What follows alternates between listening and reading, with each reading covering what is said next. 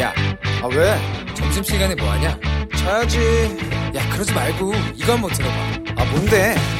지금 당장 라디오를 켜봐 나른한 오후 깨울 시사 토크쇼 모두가 즐길 수 있고 함께하는 시간 유쾌하고도 신나는 시사 토크쇼 오태훈의 시사본부.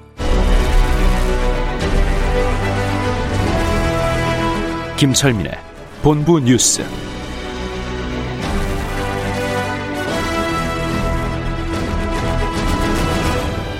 네, KBS 제1라디오 오태훈의 시사본부 2부 첫 순서는 이 시각 가장 중요한 뉴스들 분석해드리는 시간입니다. 본부 뉴스, 뉴스의 핵심을 짚는 분이죠. KBS 보도본부의 아이언민, 김철민 해설위원과 함께합니다. 어서 오세요. 네, 안녕하세요. 예. 핵심 뉴스만 짚어드리는 김철민입니다. 네, 고맙습니다. 오전 핵심은 철인 3종 경기 고 최숙현 선수 국회 청문회 네? 국회 문화관광체육위원회에서 이제 고 최숙현 선수 사망 26일 만에 이제 청문회가 열렸습니다. 네. 이 청문회는 이제 그 경주시청 철인 3종팀 김규봉 감독, 팀 닥터 안주현 씨, 주장 장모수 씨, 남자 선배 김모 씨 이렇게 네 명이 증인으로 채택이 됐는데 네.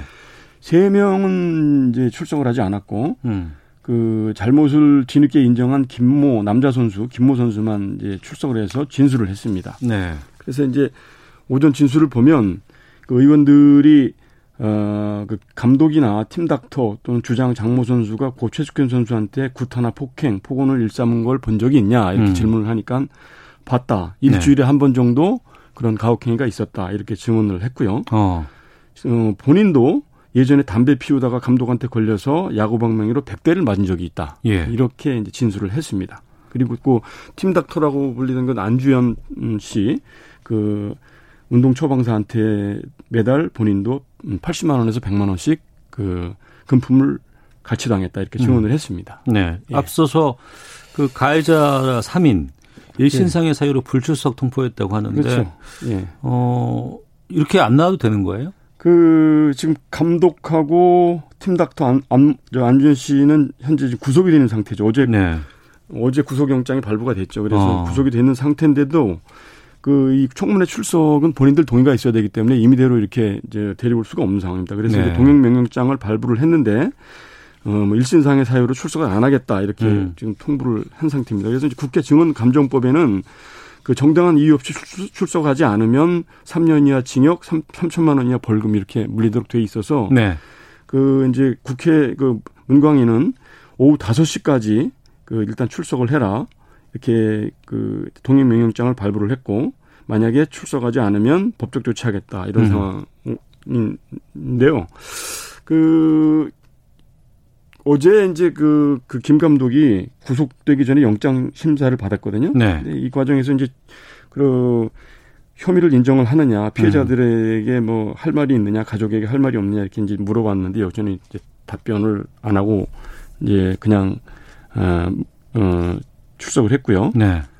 그 어, 오늘 보니까 청문회 그 책임 기관들 여기에 대한 신문도 꽤 있었던 것 같은데요. 네, 기관 증인이 이제 경주시청 대한체육회, 대한철인삼종협회 여기에도 이제 그 증인 채택이 돼서 관련자들이 뭐 대- 대한체육회 회장이라든지 경주시청 감독이라든지 저, 저 시, 시, 시청 시장이라든지 이런 사람들이 출석을 했는데요. 네. 여기서 이제 그 의원들 질타가 쏟아졌습니다. 그래서 음. 지금 체육계가 이번 일을 계기로 해서 인적 카르텔을 청산하는 계기가 돼, 된다. 네. 이 체육계 잘못된 구조적인 관행이 문제다 음. 이렇게 질타가 이어졌고요. 그 이제 현재 그 가해자로 지목됐던 주장 장모 선수 네. 그, 이 출석 요구서가 반송이 돼가고 돼갖고 연락이 두절된 상태인데 네. 뒤늦게 이제 어제 경북지방경찰청 광역수사대 피의자 신 분으로 소환이 돼서 조사를 받은 것으로 이 뒤늦게 이제 확인이 됐습니다. 그래서 음. 경찰 조사에서는 대부분 혐의를 이제 부인한 것으로 이렇게 이제 알려졌고 어, 본인이 오히려 피해자가 아니라 아, 가해자가 아니라 피해자다 이렇게 주장을 했다고 합니다. 네. 경찰이 세부적인 진술 내용은 확인해주지 않고 있는데 이 장모 장 선수가 이달 초에 경주시 체육회에 자필 진술서를 제출을 했습니다. A4 네. 용지 세 장 정도 분량으로 해서 이제 진술서를 제출을 했는데 그 내용이 조금 일부 이제 오전에 공개가 됐는데 본인이 진술서에서 밝힌 내용에 따르면 그 팀 닥터인 안 씨가 선수들을 이간질한 것이다. 어. 그 어린 후배 선수들한테 접근을 해서 두 달 안에 주장을 밟아주겠다 이렇게 하면서 환심을 샀고 또 본인한테는 후배들이 예의가 없고 버릇이 없다 이러면서 이제 본인한테 환심을 사려고 본인한테 접근을 하면서 선수들을 이간질했다. 음. 그리고 이제 본인을 명문대를 나온 의사라고 이렇게 소개를 했는데 알고 봤더니 운동 처방사 자격밖에 없는 사람이더라. 이래서 본인도 충격을 받았다. 네. 그런 사실이 아, 이 알려지게 두려워서 그러니까 자기는 가해자가 아니고 피해자다 이렇게 주장하고 있는 그렇죠. 거네요. 예, 예, 그렇죠. 어. 그렇게 주장을 했는데 그 추가 폭로를 했던 그 저 최숙현 선수 동료들 있지 않습니까? 예, 이 예. 선수들도 예. 입장이 나왔는데 그고 최숙현 선수가 가혹행위 핵심 당사자로 지목한 4명 가운데 처벌 1순위를 꼽으라 그러면 이 주장 장모 선수다. 어. 이렇게 이제 동료 선수들은 증언을 하고 있습니다. 알겠습니다. 예. 예. 수사까지 좀 나와 봐야 이게 좀 구체적인 예. 예. 것들이 좀 될 것 같고 코로나19 상황은 지금 어때요? 코로나 상황이 다시 심각해졌는데요. 아이고. 오늘 신규 확진자가 63명, 닷새 만에 다시 60명대로 늘어났습니다. 예. 지역 감염, 해외 유입 동시에 다 지금 늘어난 추세고요. 해외 유입이 34명, 지역 발생이 29명. 지역 발생도 2주 만에 최다를 기록을 했습니다. 음. 그 특이한 점을 보면 어제 말씀드렸던 수도권 노인복지시설, 네. 특히 이제 그 서울 강서구 방화동에 그 노인 요양시설에서 12명 확진자가 이제 오늘 또 새로 발생을 했고 특이한 점이 경기도 포천의 육군 포병부대에서 집단 감염이 발생을 했습니다. 부대 안에서 예, 부대 안에서 그 경기도 포천 8사단 소속 병사 2명이 그저께부터 발열 증상을 보여갖고 이제 어제 진단을 해보니까 진단 검사를 해보니까 양성 판정이 나온 거죠. 네. 그래서 두 명이 이제 최초 확진을 판정을 받았고 네. 이 두 명하고 병사 두 명하고 접촉한 밀접 접촉자들을 검사를 해보니까 현재까지 열한 명이더 발생이 돼서 어. 현재까지 열세 명 확진자가 나왔는데요. 예, 예. 이제 군 당국이 그래서 이제 그 현재 천백여 명을 이제 격리를 해서 조, 진단 검사, 전수 검사를 하고 있는데 앞으로 추가 확진자가 더 나올 가능성이 있어서 어, 군부대 내부 확진자가 지금 20여일 만에 처음으로 또 나오게 된 상황입니다. 네. 해외 유입상은 어떻습니까? 해외 유입도 지금 꾸준히 늘어서요. 27일째 두 자릿수 기록하고 있고요. 음. 뭐 우즈벡, 필리핀, 미국, 카자흐스탄, 인도네시아 등지에서 이제 또 중동 지역에서 들어오는 사람들이 계속 이렇게 이제 확진자가 나오고 있는 상황인데 오늘은 또 부산 감천항에 입항한 러시아 선박 선원에서 또 확진자가 한 명 더 나왔습니다. 러시아 선박에서 계속 나오네요. 네, 계속 나옵니다. 지금 예. 한달 사이에 지금 43명이 나왔는데 어제 오전에 입항한 그 이제 러시아 그 이제 화물선인데 선원 22명 중에 검사를 해보니까 오늘 오전에 한 명이 또 양성 판정이 나왔는데 음. 문제는 이 중간 기착지가 강원도 동해항이었습니다. 그래서 동해 들렸다 왔어요. 동해항에 들렸다 이제 부산항에 입항을 한 건데 어. 이 과정에서 지금 그 뭐 승선 검역 과정에서 그 접촉자가 있는지 아니면 어제 입항한 이후에 하역한 과정에서 국내에 접촉한 국내 인원이 없는지 이 부분도 지금 이제, 이제 조사를 하고 있고요. 어, 방역 당국이 굉장히 지금 긴장을 하고 있는 상황입니다. 알겠습니다. 하나만 더 보겠습니다. 예, 예. 스마트폰 앱을 이용한 패턴 분석 결과가 나왔다고 하는데 예, 예. 어떤 내용이에요? 요즘 그 이제 코로나 감염 이후에 비대면 경제 활동이 늘어나면서 스마트폰 앱을 이용한 경제 소비 활동 많이 늘어났잖아요. 예, 예. 그래서 이제 어떤 앱을 제일 많이 쓰나 이렇게 그 조사를 해본 건데요. 국내 모바일 빅데이터 플랫폼 회사인 IGA웍스라는 곳에서 이제 조사를 해보니까 가, 올해 6월 기준으로 이용자 수가 가장 많은 앱은 포털 앱이었습니다. 그래서 어. 그 네이버, 구글, 다음 같은 이런 포털 앱 이용자 수가 3,750만 명으로 가장 많았고, 네. 그 다음은 SNS 앱, 음. 카카오톡이나 밴드, 인스타그램 같은 이용자가 아, 3,725만 명 두 번째를 기록했고요. 그 다음이 이제 온라인 동영상 서비스, 음원 방송 이런 엔터테인먼트 앱이 3,560만 명. 그 다음에 은행, 증권 같은 금융 앱 이용자가 3,100만 명이었고요. 의외로 뭐 저희 그 쇼핑이나 게임 이런 이용자 수, 수들은 2천만 명 내외를 기록을 해서 아, 쇼핑이라든가 게임이 더 주, 적어요? 적고 어. 금융앱 이용자들이 급격하게 늘었고 예. 특히 코로나 이후에는 이 OTT 서비스 그, 그 넷플릭스 볼수 동영상 예, 예. 소비하는 그 이용자들이 급격하게 늘어났다고 합니다. 음, 알겠습니다. 자 김철민 해설위원과 본부 뉴스 여기까지 듣도록 하겠습니다. 고맙습니다. 네, 고맙습니다.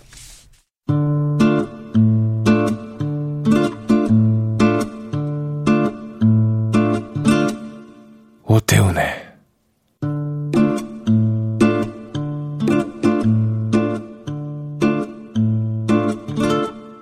시사본부.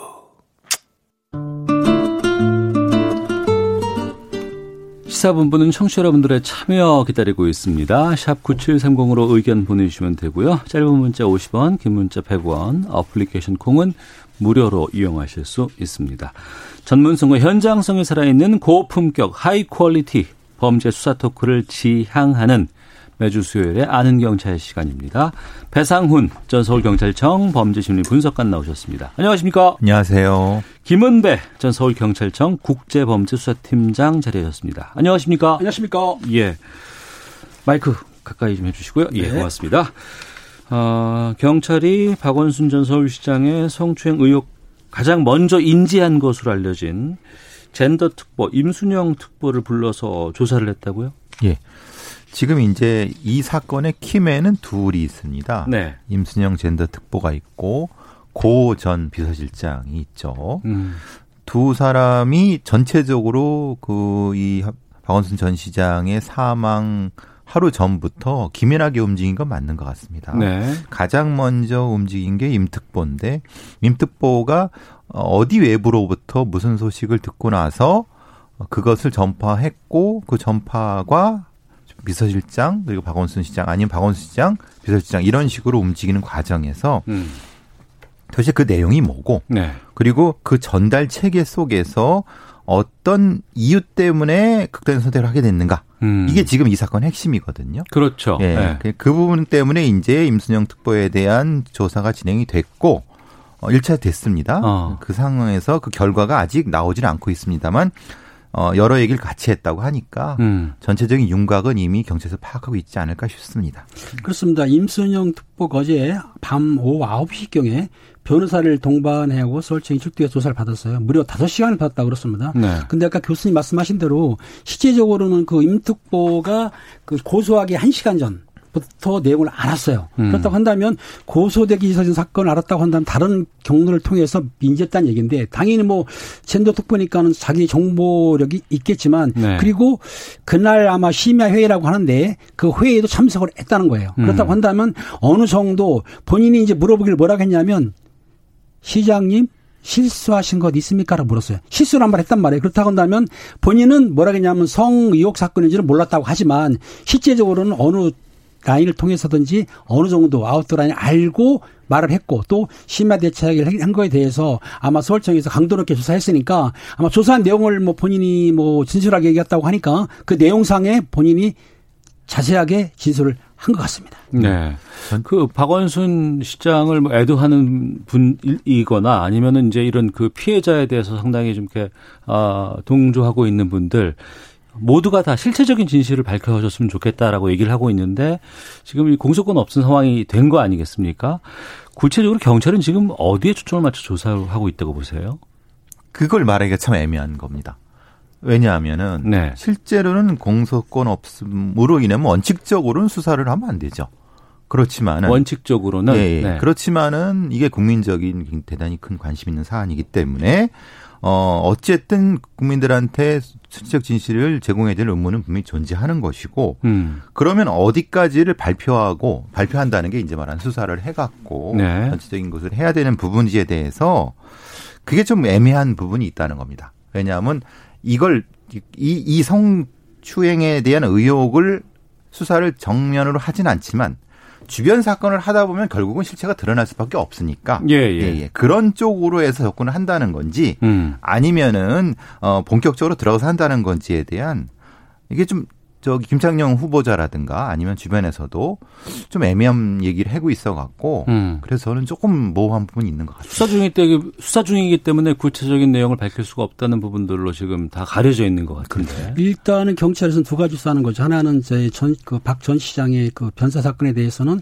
그 이제 끝났어요. 왜냐하면 사체를 인지했기 때문에 끝났는데 또 하나 뭐냐면 성 그 폭력 사건을 고소를 했지 않습니까? 예. 고소하면 당연히 피해자 피해자 지금 피해자를 부르도 되는 거죠. 네. 피해자 진술 조사를 받았기 때문에 수사를 해야 되는데 실제 조사 대상자가 없다 사망했다. 그러면 음. 경찰에서는 당연히 공소권 없음으로 송치해야 되지만 네. 범죄 사실을 써야 되거든요. 음. 때문에 따라서 범죄 사실을 수사를 못하는 건 아니고 네. 실익이 없기 때문에 안 하는 거거든요. 음. 하지만 피해자가 진술한 내용, 증거 자료 가지고 범죄 사실 만든 다음에 이런 이런 죄를 졌다. 하지만 피해자가 사망했기 때문에 공소권 없으면 송치를 가능해요. 네. 그런데 지금 교수님 말씀하시는 거는 피해자가 없다 하더라도 주변 사람들이 묵인이나 방조를 했다. 음. 그럼 주변 사람들을 수사하면 자연히 그 성 의혹 사건에 대해서 조사가 됐기 때문에 네. 그런 방법으로 수사를 해야 되는데 지금 김창룡 경찰청장이라든지 서울청 여청계 이런 데서는 명확하게 성 의혹 사건을 직접 수사하겠다는 말은 안 하거든요. 어. 선을 그었어요. 예. 하지만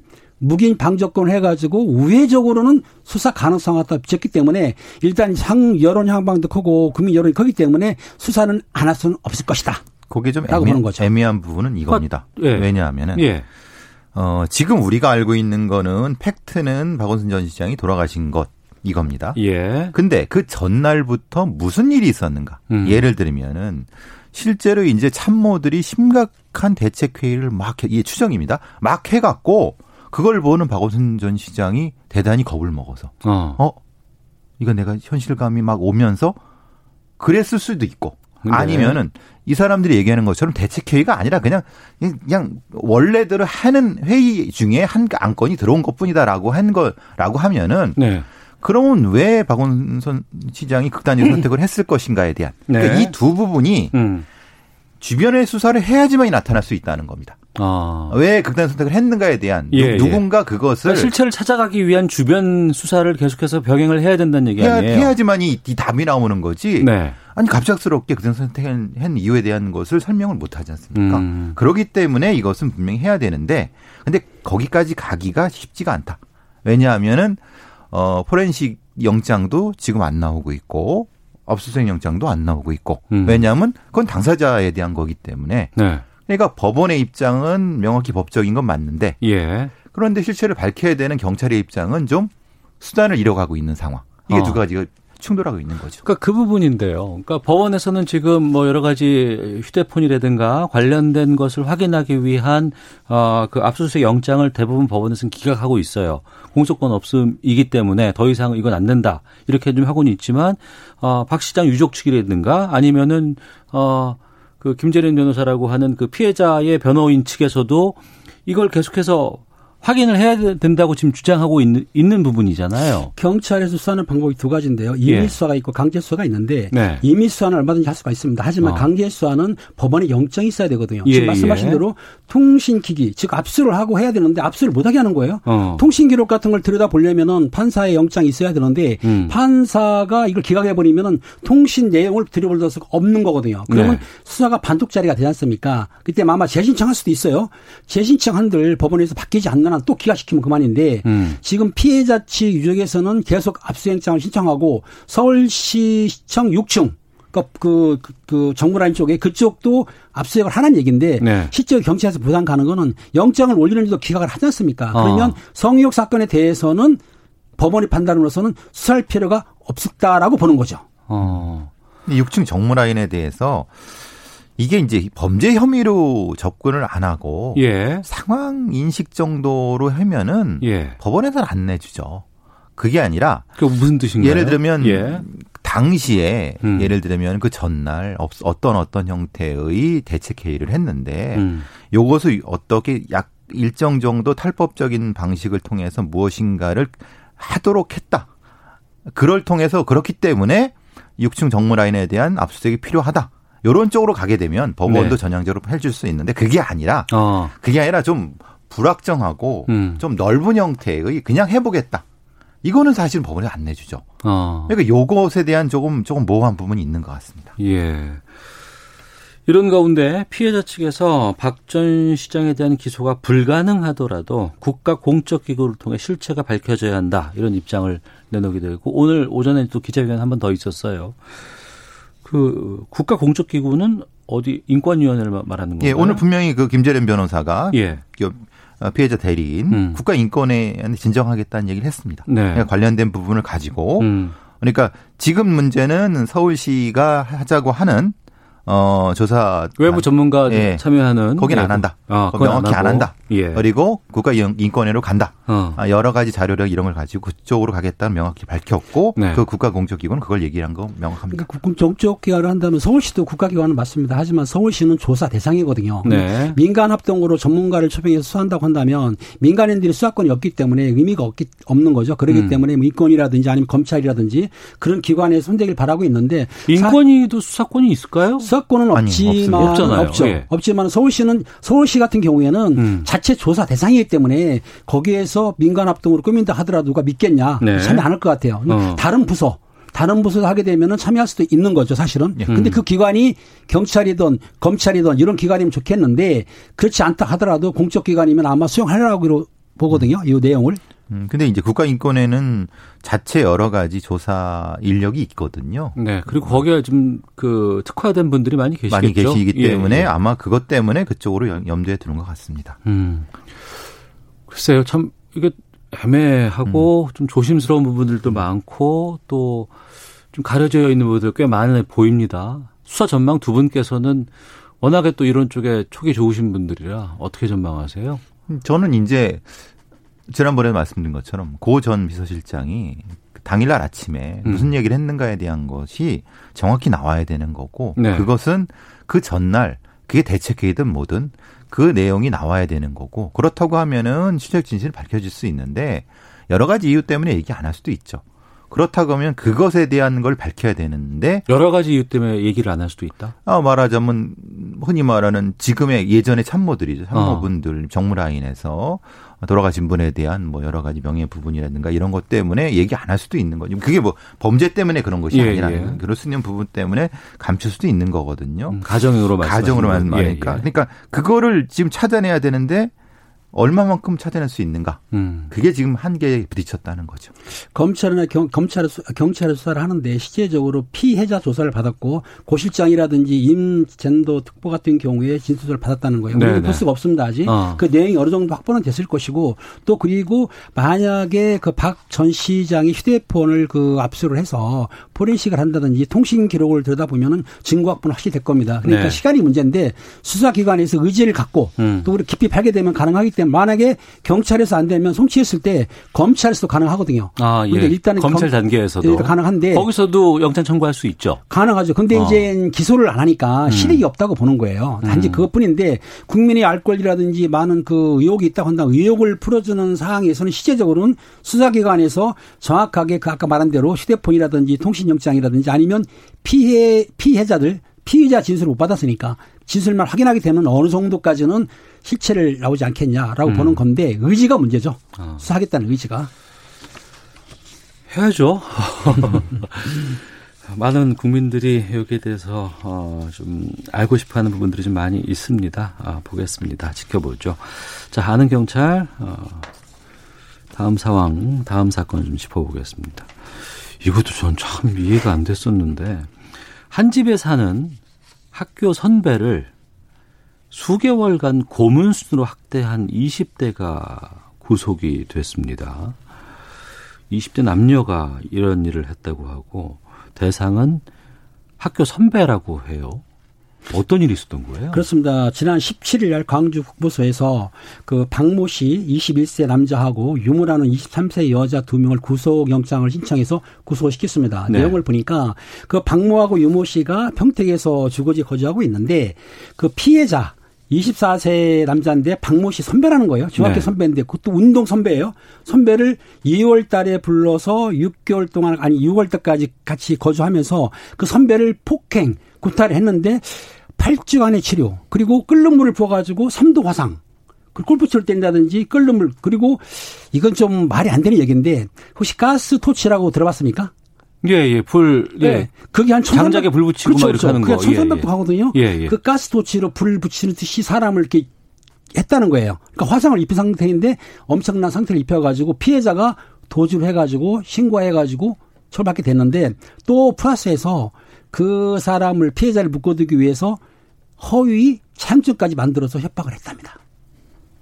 그게 가능해요? 네, 근데 폭력이라고 하는 것이 어느 정도 그 역치가 넘어가면은 네. 어, 폭력의 가해자들은 자기가 얼마나 하는지를 모릅니다. 그러니까 보통 이제 저희 범죄 심리를 하는 사람들이 한 번에 이제 폭력이 발생하는 상황에서 에, 한 최소한 한 30 에서 한 60 정도 넘어가면은 그 이상을 넘어가면은 감각을 잃어버린다고 합니다. 때리는 횟수가 음. 30 정도 넘어가면 감각을 잃어버린다고 합니다. 그건 맞는 사람이나 때리는 사람이. 그래서 보통 이제 우리가 폭력에 취한다고 하거든요. 예. 네. 그러니까 이제 지금 이 사람들은 폭력에 취한 상태입니다. 그러니까 이건 폭력이라고 하기보다도 뭐 고문 고문이죠. 예, 수준인데 예. 이런 가해 이유가 있을까요? 왜 그랬답니까? 그 내용을 보게 되면은 이제 아마 세 명이서 같이 살기로 하고 처음에는 돈을 걷어 생활했는데 네. 일하다가 뭐 일을 못 나갔던 모양이야. 돈이 부족한 부족하니까 거기에 대해서 압박을 준 거예요. 그 음. 피해자한테 압박을 줬고 또이 피 가해자 말로 의하면은 아마 처음에는 장난식으로 때렸는데 그 피해자가 맞으면서 아마 대항을 안 했던 것 같아요. 강도가 세워진 거예요. 처음에는 주먹으로 때리다가, 그 다음에는 강목으로 때리다가, 그 다음에 네. 골프채로 때리다가, 음. 그 다음 뜨거운 물을 붓다가, 네. 마지막에는 가스 도치까지 할 정도라고 한다면, 아까 교수님 말씀하신 대로 계속해서 폭행의 상해 강도가 올라갔던 거죠. 그런데 21세, 23세 젊은 청년 아닙니까? 예. 근데 그런 고문 수준의 그런 흉기를 이용해 가지고 그렇게 폭행했다는 거는 정말 상당히 어려운 일인데 그리고 엽기적인 일이잖아요, 이게요. 아, 그리고 본인이 선배고 중간에 그러면 너무 무서웠으면 도주할 수도 있었을 텐데 근데 그런 경우는 도주가 안 됩니다. 왜냐하면 도주가 안 예, 된다고요? 왜냐하면 너무 많이 맞게 되면 무력화됩니다. 그거를 이제 심리적으로 음. 통제된 상태를 얘기를 하거든요. 예. 근데 그 전체적인 상황을 이 심리를 하는 사람들은 루시퍼 효과로 악마 효과라고 하는데요. 네. 어, 한 번 이 심리적으로 예속되게 되면 몸으로 못 움직입니다. 내가 지금 어, 이 상황을 벗어나기 위해서 신고를 해야 된다고 생각하지만 그 생각 자체가 안 듭니다.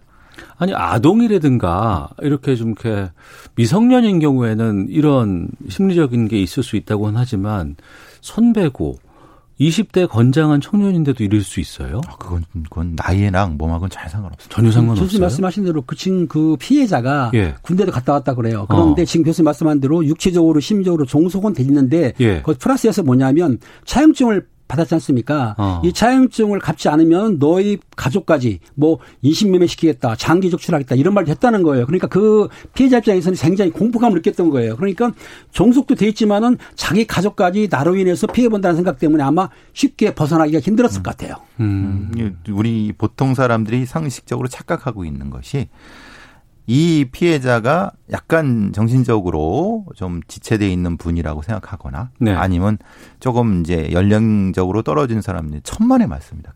이게 이 폭력의 속성이라고 하는 것은 한 번 올라가거나 한 번 그 예속되고 정신적으로 종속이 되게 되면 무력화됩니다. 어. 그래서 우리가 이제 예전에 미군들이 아부가르부의 수용소에서 예, 예, 예. 19세 어린 미군 여성이 건장한 이라크 포로들을 엄청나게 학대하고도 그렇게 노예화가 되게 만드는 것은 어. 그것은 인간의 폭력성의 발현이라고 볼 수밖에 없습니다. 그러면 피해자가 그런 심리적인 특성이 있을 수 있다고 하더라도 가해자는 또 그렇게까지 갈 수 있을까라는 저는 그래서 가해는 이제 폭력의 분업화가 나타나는 거거든요. 보통 이건 혼자는 못 합니다. 두 명이나 세 명이서 어. 어, 집단 심리에 따라서 이 흔히 말하는 이, 이 자신의 어떤 오명을 네. 옆에 밀어줍니다. 음. 그러니까 얘 때문에 그런 거다. 얘, 얘 때문에 그런 거다. 그래서 보통 두세 명이 한 명을 때릴 때 죄책감을 못, 느끼, 못 느끼는 겁니다. 어. 그런 형태가 보통 인간의 폭력성이 나타나게 되죠. 예.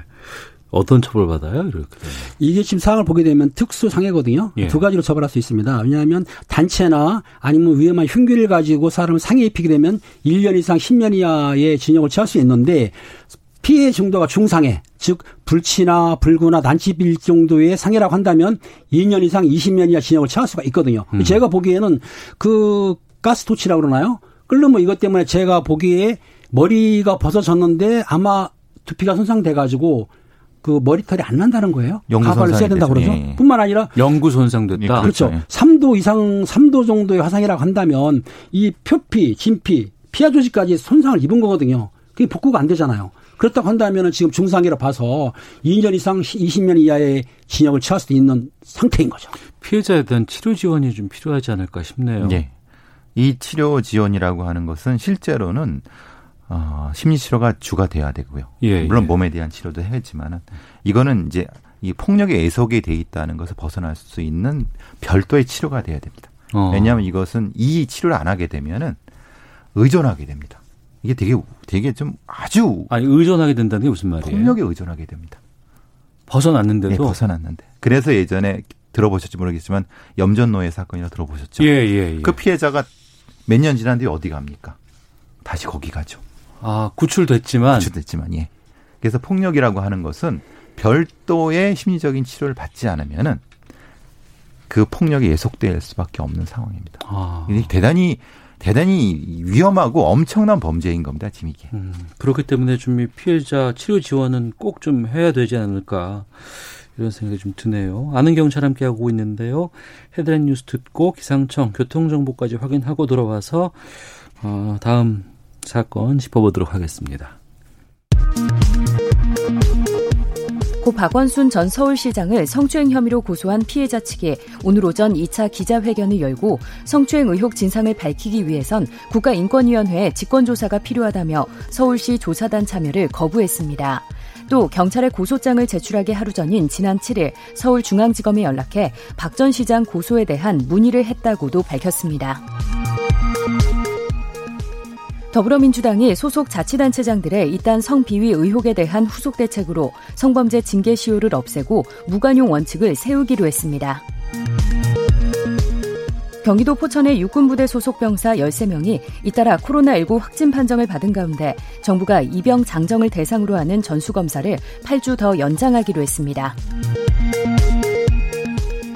노사정 합의안 추인을 위한 민주노총의 내일 임시 대의원 대회를 앞두고 민주당 김태년 원내대표는 노동계 대표 조직으로 요구 투쟁만 하는 조직이 아니라 사회 책임을 다하는 모든 노동자의 민주노총임을 보여달라고 촉구했습니다.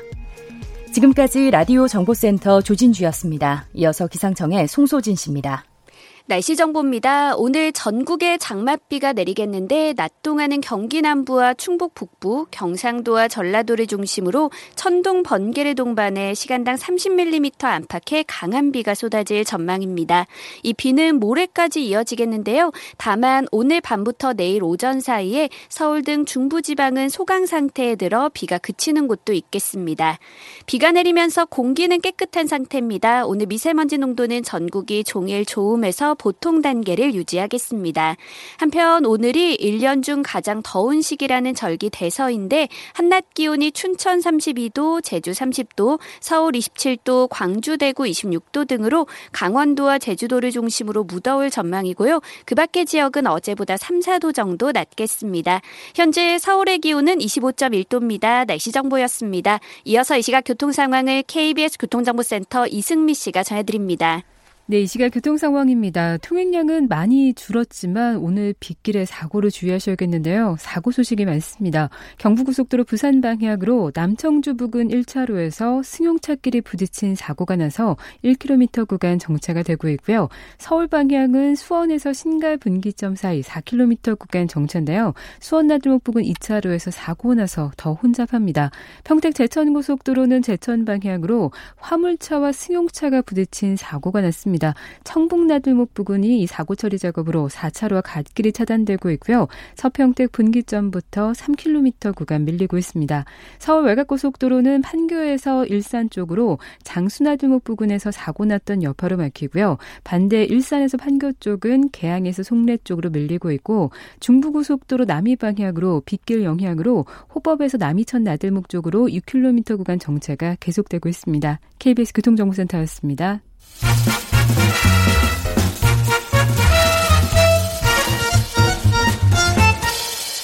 오태훈의 시사 본부.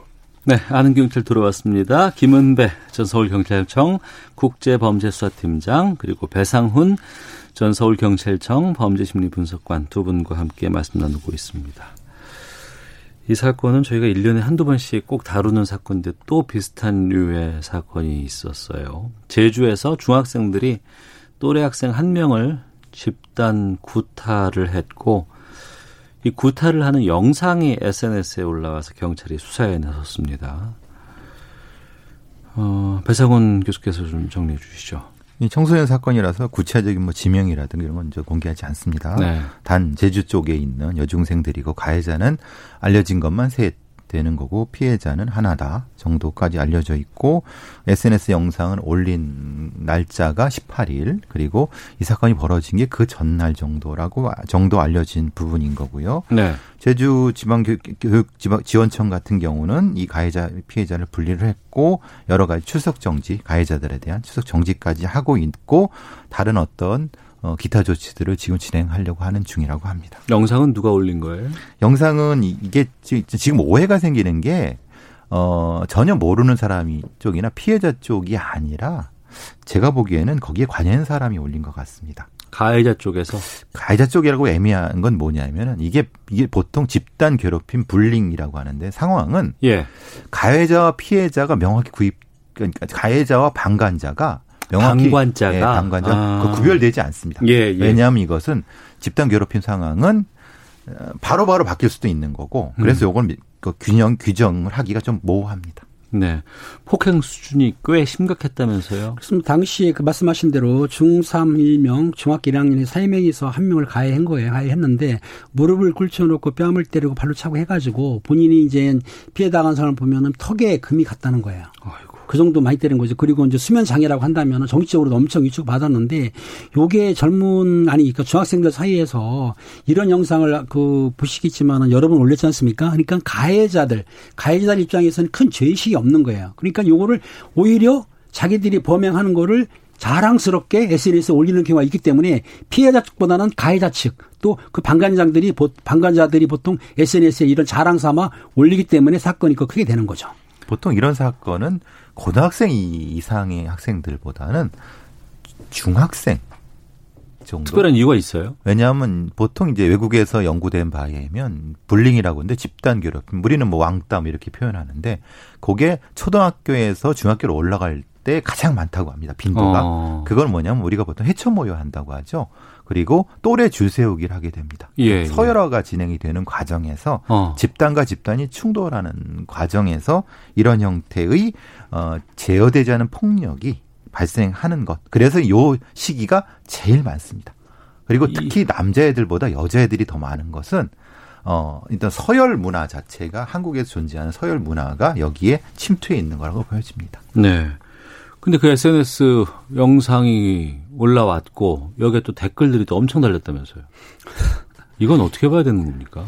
이거는 이제 말하자면은 이 댓글이라고 하는 것 자체가 마치 이 아이들의 느낌은 뭐냐면 UFC 경기를 보는 듯한 느낌일 겁니다 아마 이, 이 아이들 사이에서는 일종의 게임 놀이 같은 형태일 수밖에 인 것 같다는 생각이 아, 들거든요. 현장을 보는 것보다는 영상으로 이제 보기 그렇죠. 때문에 그런 느낌이 많이 들거든요. 예. 사실 잘못 대단히 잘못된 문화인데 이 일, 잘못된 일종의 폭력 문화 같은 형태죠. 그러니까 일종의 그 집단 간의 서열을 정하는 과정에서 나타나는 예.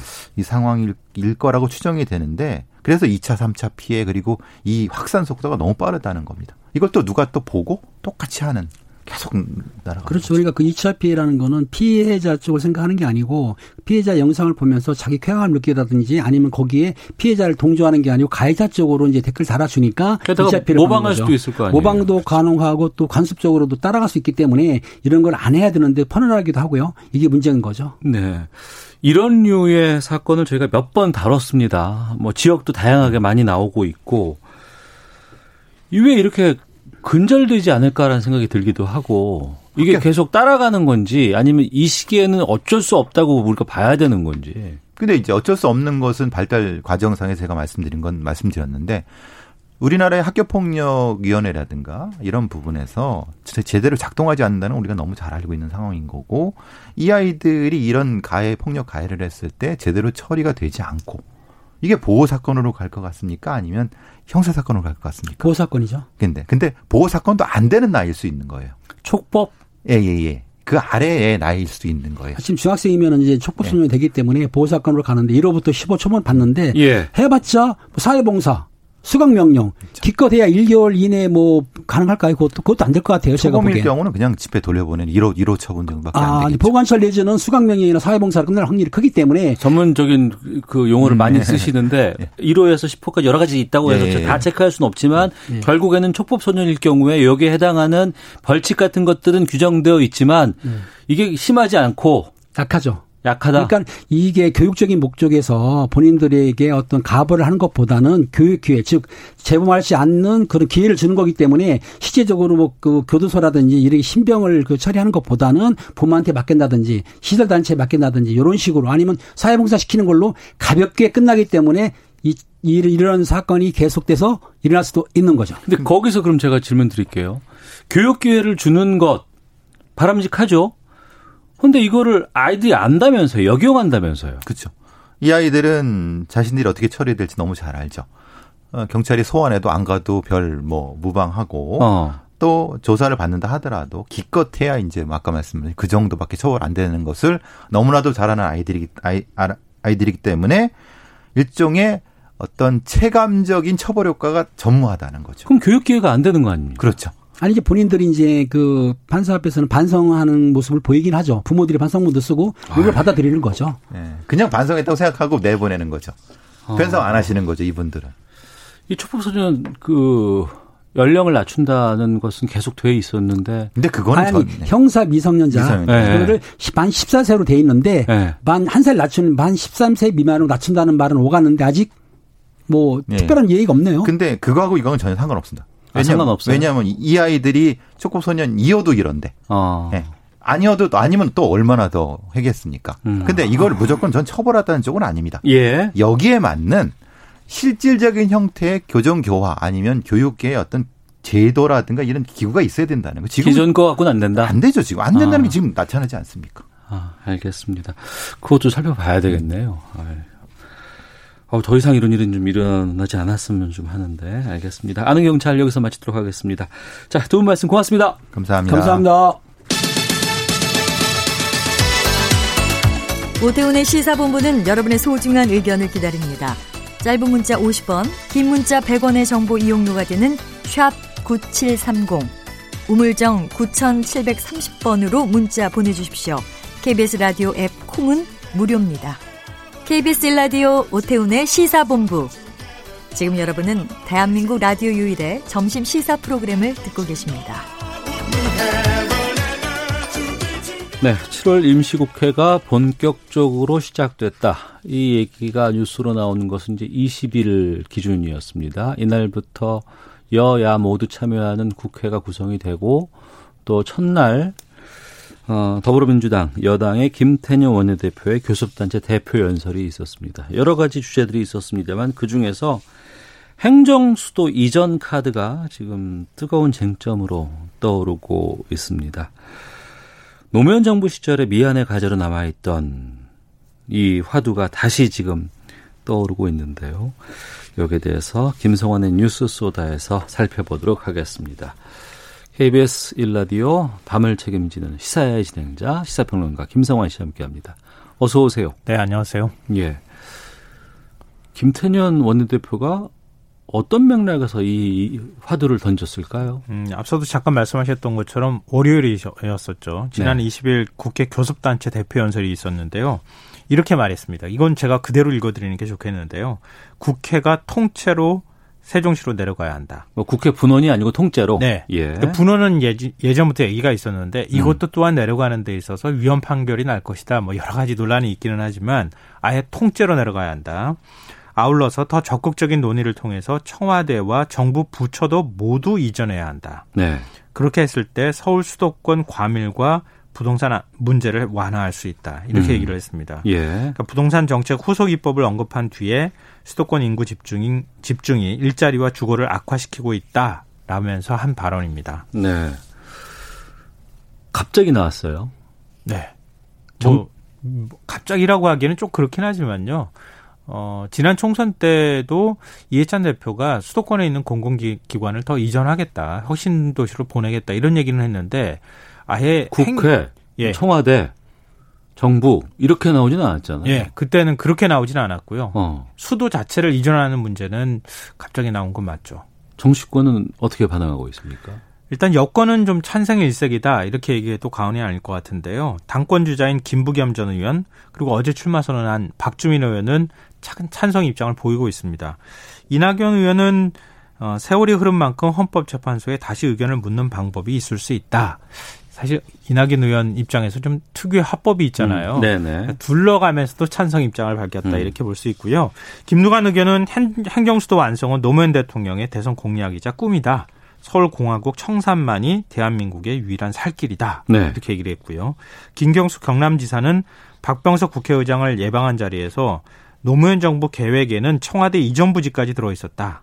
예정- 이전 부 아, 청와대 부지까지 이미 있었다고요 계획이? 예, 그렇죠. 세종시 원래 계획할 때는 청와대 어. 이전까지 생각했으니까요. 예, 예. 이전 부지까지 다 마련해 놨었다고 하는 거죠. 음. 그러니까 예정대로 계획했던 대로 추진하는 게 필요하다.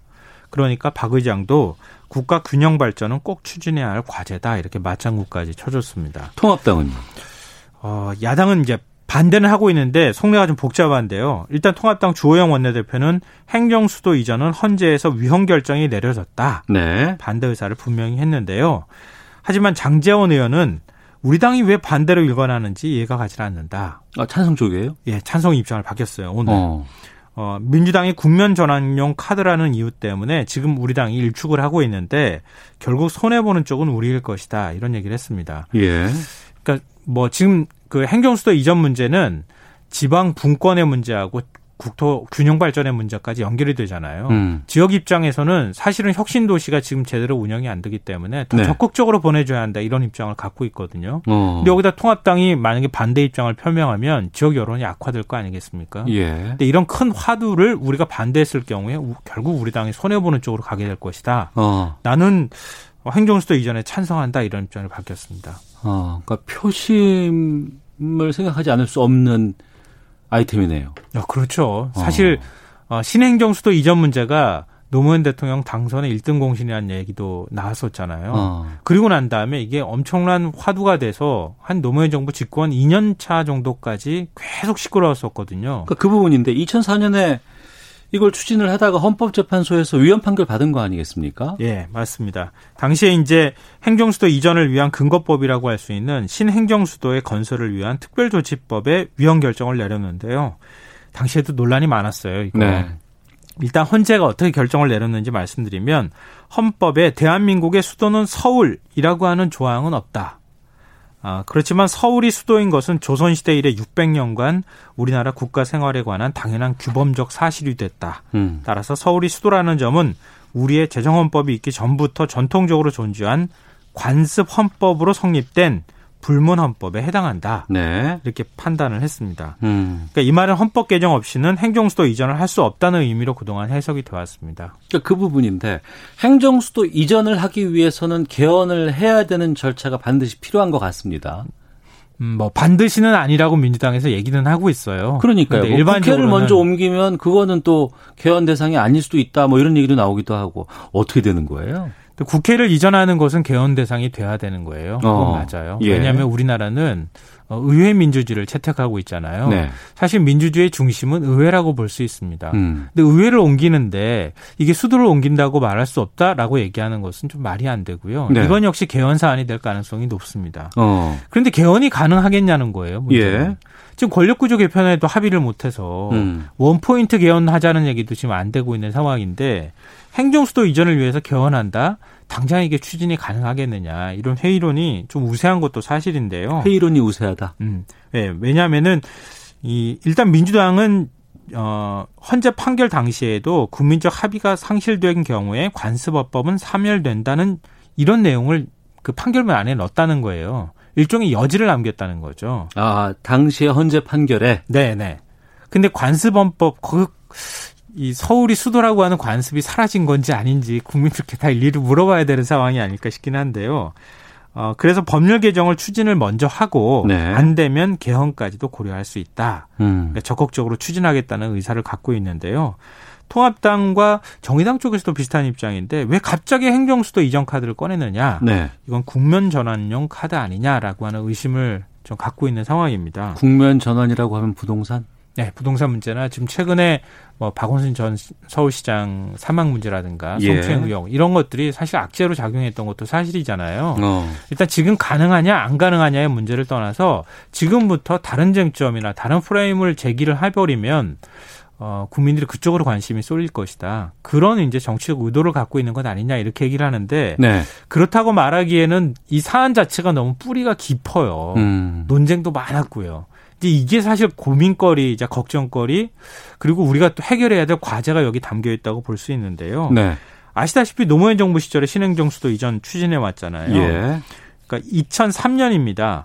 어, 그때 추진하고 2004년 1월에 국가균형발전특별법 이 법은 지금도 있어요. 지방분권특별법, 신행정수도 특별법 그렇게 해서 국가 균형 발전을 위한 3대 특별법을 공포합니다. 국가 균형 발전을 위한 특별법이네요. 그러니까. 네네. 그렇죠. 전체적으로 합치면 예. 그렇게 되죠.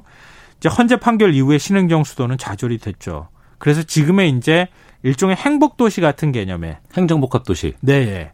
그러니까 이런 정도 규모의 세종시가 만들어지게 된 겁니다. 네. 근데 당시 이명박 전 서울시장은 신행정 수도 이전한 얘기 나오자마자 수도 이전은 탱크를 동원해서라도 막겠다. 음. 이런 발언을 내놨어요. 그리고 이전 대통령은 2007년 대선에서 당선이 되자마자 네. 세종시 건설을 전면 재검토하겠다. 어. 세종시 백지화 선언을 합니다. 근데 그때 다시 당시 2007년도 그 한나라당 내부 경선에서 최고의 마수였던 어 박근혜 전 그 한나라당 대표가 네. 안 된다. 이건 국민과의 약속이다. 음. 그렇게 해서 결국에 지금의 규모가 된 거거든요. 네. 그러니까 이게 복잡하게 서로 간에 얽혀 있는 문제예요. 어느 음. 한쪽의 입장만 가지고 있다고 정당의 입장이 이쪽이다라고 얘기하기도 지금 쉽지 않은 상황이기도 합니다. 네. 뭐 국면 전환이 됐건 아니면 부동산 뭐 과밀화를 해소하기 위한 뭐 여러, 여러 가지가 됐건 간에 국가 균형 발전이라든가 수도권 과밀화에 대한 문제점들은 다 알고 있는 거 아니에요? 네, 그렇죠. 지금 많은 분들께서 의견 주고 계시는데 시간 될 때 제가 좀 소개를 해드리겠고요. 이게 과연 그 행정수도 이전이 그런 부분들을 해결할 수 있는 근본적인 해결책이 될 수 있느냐 이것도 중요한 거 아니겠어요? 네. 근데 지금 논쟁이 자꾸 부동산 문제에 집중이 되는데요. 부동산은 부수적인 효과다 이렇게 설명드려야지 원래 맞을 거예요. 네. 국가 균형 발전과 지방 분권 문제까지 한꺼번에 같이 좀 시야를 넓혀서 봐줘야 할 필요가 있는데요. 뭐 서울 수도권에 모든 게 집중돼 있다고 하는 건 다 아실 거예요. 예. 국토 면적이 12%인데 인구의 50% 이상이 살죠. 상장 회사 70% 넘게가 서울에 집중돼 있습니다. 음. 우리나라 돈의 한 70% 이상이 또 다 서울 수도권에 몰려 있는 상황입니다. 네.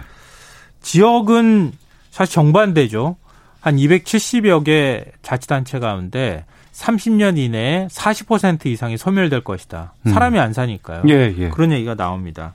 일단은 뭐 부동산 정책과 함께 분권 문제까지 같이 말씀드린다고 생각하시면 좋겠는데 정부 부처가 18개가 있는데요. 12개가 지금 내려가 있습니다. 음. 그리고 5개가 서울에 있고요. 예. 지금 한 개가 대전에 있습니다. 중소벤처기업부. 음. 근데 이게 그냥 내려간다고 하는 이것만 가지고는 우리가 효과를 얘기하기는 좀 쉽지는 않아요. 그런데 KDRI라든가 국토연구원 이런 국책 연구기관 15개가 더 내려가 있고요. 이렇게 하면 세종시에서 공무원하고 일하시는 분들까지 다 합치면 한 2만 5천 명 정도가 내려가 있다고 보시면 됩니다. 네. 행정 수도가 이전이 된다 그러면 나머지 기관이 가겠죠. 청와대, 국회, 사법부, 그러니까 음. 대법원이 대법원이라든가 이런 기관이 따라가겠죠. 네. 그리고 검찰도 따라갈 가능성도 있습니다. 어. 근데 이거는 단순히 뭐 거기에 근무하는 사람 숫자로만 얘기하기는 어려울 거예요. 상징성까지 같이 옮겨가 버리니까요. 음. 또 하나 고려해야 될 게 서울 경기도에 지금 혁신 도시로 많은 공공기관이 내려갔다고 하지만 예. 아직도 300개 가까운 공공기관이 안 내려갔어요. 어. 이거 혁신 도시로 내려보내면서 세종시로도 일부 빠져나간다 그러면 제가 볼 때는 이게 더 파급 효과가 아마 크지 않을까 싶고요. 음. 어, 마지막으로 지금 수도권 대학도 내려보내야 한다는 얘기도 나와요. 아, 그 얘기 참 많이 나와요. 네. 예, 예. 수도권에 지금 뭐 주요 대학이 다 몰려 있는 상황이잖아요. 예. 미국에는 대학 도시가 굉장히 많죠. 대학 도시 많죠. 예. 예. 도시 하나가 다 대학 캠퍼스인 경우도 많아요. 예, 예. 그런데도 세계에서 다 부러워하는 대학들, 명문 대학들이 있거든요. 음. 만약에 서울에 있는 대학을 내려보낸다? 그러면 제가 볼 때는 그거보다 더 큰 효과가 있을 것 같아요. 어. 이렇게까지만 간다고 하면은 자연스럽게 인구 밀집이라든가 교육의 편중에 관한 문제, 어, 이런 것들이 부동산 문제까지도 그냥 풀려버리지 않을까 하는 생각은 듭니다.